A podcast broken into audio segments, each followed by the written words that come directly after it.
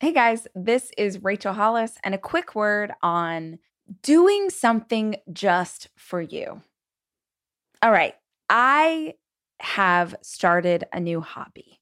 If you have listened on podcast or watched on Rach Talk, then you have possibly heard me talk about songwriting. Started songwriting at the end of last year, I wanted to challenge myself. One of the things I want to do as a writer is to challenge myself to write in as many categories as I can in the course of my life. Because what I've learned having written fiction books, cookbooks, nonfiction self help, I have written, you know, a journal, I have done a planner, I have done um, a screenplay. I've written a screenplay now, more on that later. And I thought, okay, what's my next iteration of writing? Because what I've learned is that every single time you write in a new category, you really have to challenge your brain to to work in a different way.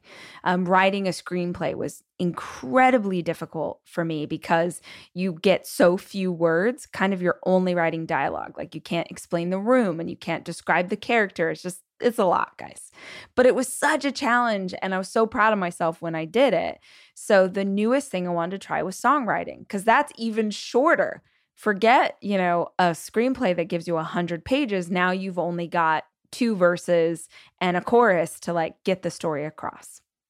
And as a huge music nerd, I just thought it would be fun and I would like geek out over it. And I started writing in country music because country music really allows you to storytell. I hope in my life I get to experience writing in other categories because they're all going to be their own challenge. But I started in country music because I love country. And also, let's be honest, there's no other category that tells stories as well as country music does. So this is where I start. I figure out how I, you know, take a deep dive. I call people. I'm like, who can explain this to me? I start going to conferences, I start reading books and watching documentaries. And that's how I learn everything. I just jump on in. And I'm nerding out and I'm absolutely loving it. And the first time I connect with another songwriter, because essentially what they do is I write lyrics and someone else writes the music, and then we work together and we make a song. And the very first time I partnered up with someone to do this, I was telling her the idea and then okay now we have a chorus and now we have this thing and she starts playing and singing and i start bawling. Because i've just never seen this before. I've never seen my words like just put to music and it was so fun. Shout out to mccall chapin. She's amazing and we had such a blast. We've gotten to work together a couple times now.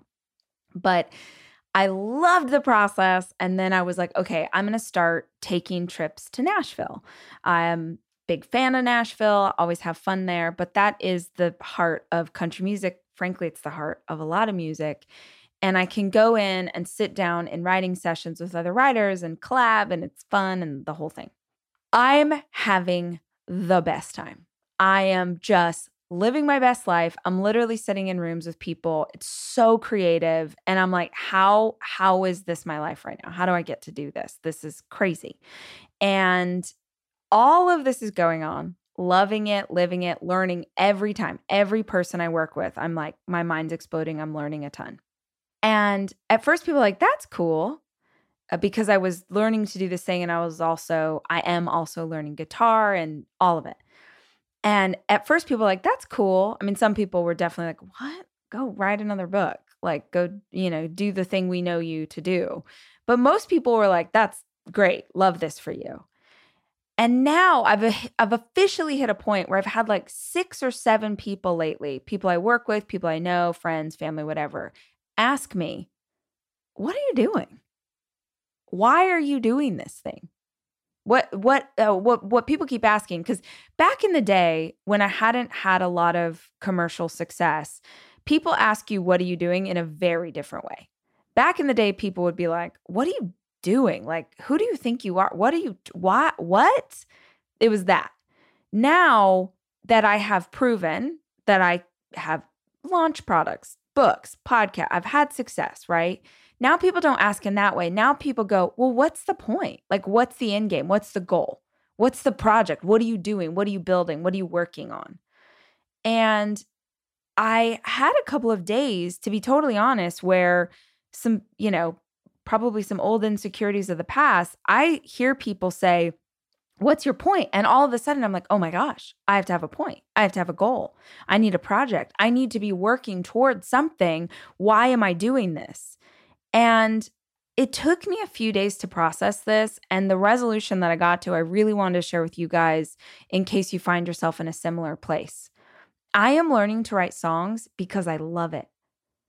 It's a hobby, it's making my heart happy. I, I, feel honored to get to be part of the process. I'm here to learn.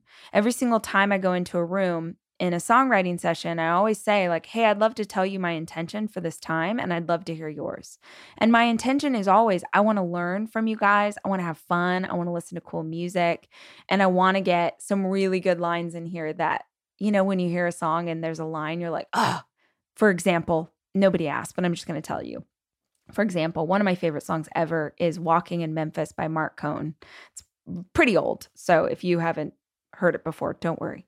Uh, but there's this amazing line, like, in my opinion, one of the greatest lines in songwriting, where he says, he he ends up in a church service and Mark Cohen is a Jewish man from I think Brooklyn and he ends up in a church service in Memphis and he's like singing with this woman on the piano and she says tell me are you a Christian child and he says ma'am I am tonight Oh, so good. Ugh, I love that. So that's what I'm living for. That's why I'm sitting in these rooms. But I'm here I'm here for the the joy of it.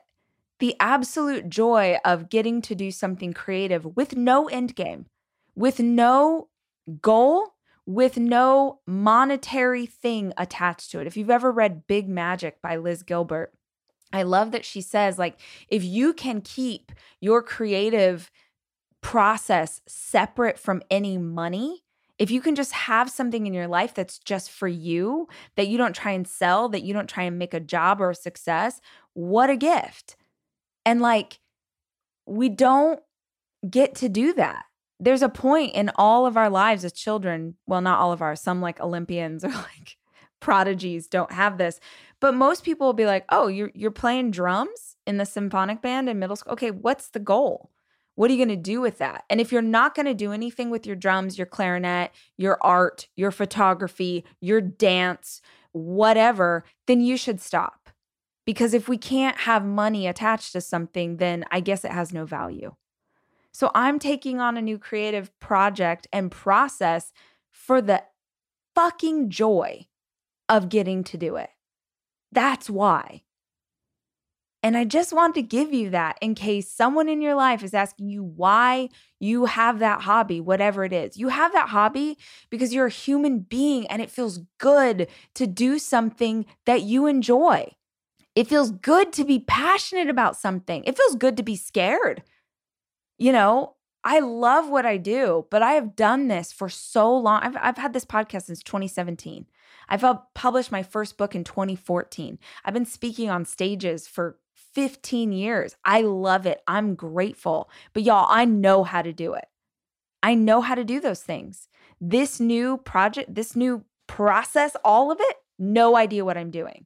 And the fear of that is excitement in my belly that makes me pumped to get in another room and try a new thing. So, yeah, do something because you love it, not because you're trying to turn it into something that feeds your ego.